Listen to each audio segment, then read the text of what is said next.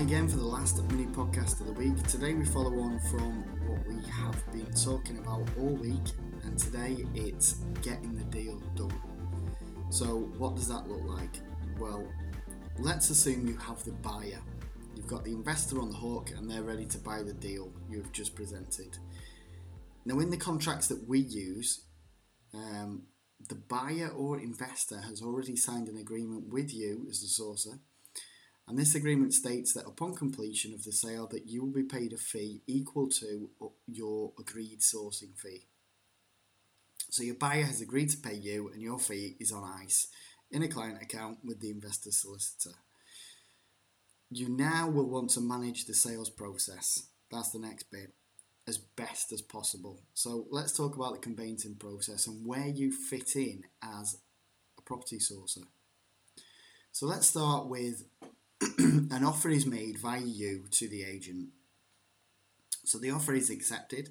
So the next thing that happens is the agent will actually ask you to provide the following. They will ask for the buyer's photo ID, the buyer's address, the buyer's solicitor's details, and proof of funds or a mortgage offer agreed in principle. And this is why we say it's so much easier to source your investor first and your deals second. This is how we do it. It's easy, it's simple to do it this way because you know, first and foremost, what your investor wants, so you know what to go and source. Save so much time, and no, in all honesty, it makes makes perfect sense. Um, it's a bit of a no brainer. Um, so you provide that information, so the, the buyer's photo ID, the address, the solicitor's details, the proof of funds. So you provide that information, acting as the go-between but at this point, this is when the solicitors get involved and the standard selling process commences. So searches will be carried out, a survey will be arranged, and it's then a waiting game. Now, if you're going to be a sourcer, you'll soon become accustomed to how slow solicitors work. um, nine times out of ten, it will be one side is waiting for something from the other side, so it's a case of chasing up any inquiries that may be outstanding to make sure nobody's waiting around for something that they don't need to be, you know, waiting for. Inquiries typically come from the buyer. so it'll be the buyer asking questions relating to the property. So it'll be the vendor solicitor that has to come back with that information. And this is clearly, obviously, out of your hands as the sourcer, but merely by asking the buyer solicitor if there are any outstanding inquiries or they're waiting for anything. Um, you know, you can you can then push that and and, and push it along and, and make the process that bit more seamless, if it's all possible. Um, you know, many a time I've spent actually acting as a go-between for solicitors. They will often say they're waiting for things when indeed they've they've already had the information, but your case file is not top of their list so they haven't got to it yet.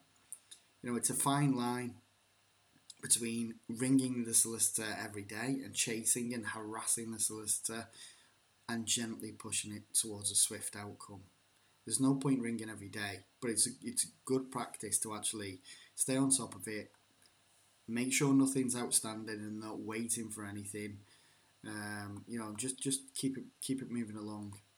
The top tip is once the result of the surveys come back and the searches, then ask the solicitors, or certainly the buy solicitor, what date they're working towards with regards to exchange and completion.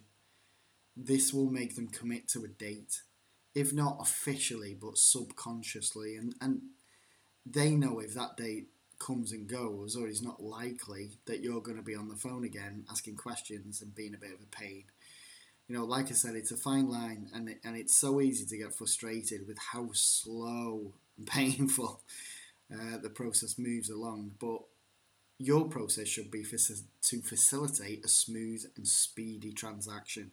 So help where you can with inquiries, and this is where having a good working relationship with the selling agent is worth its weight in gold. So go back to you know when we're talking about building a relationship with the agents if you've got a good relationship with the agent in question, then do you know what? It's it's so much more easy. And what you can't afford to do is expect a speedy and seamless conveyancing process because this can result in your investor walking away if things drag on with no process for any length of, you know, no no progress. Sorry, for any length of time. You know, if, if nothing's happening and the the seller solicitor is being really slow to come back with information, you know, you risk your investor getting annoyed. Um, you know, and they're going to start asking questions like, "What's going on? Do they want to sell this property?" And it's, you know, it's just kind of you need to sit in the middle and stop that from happening.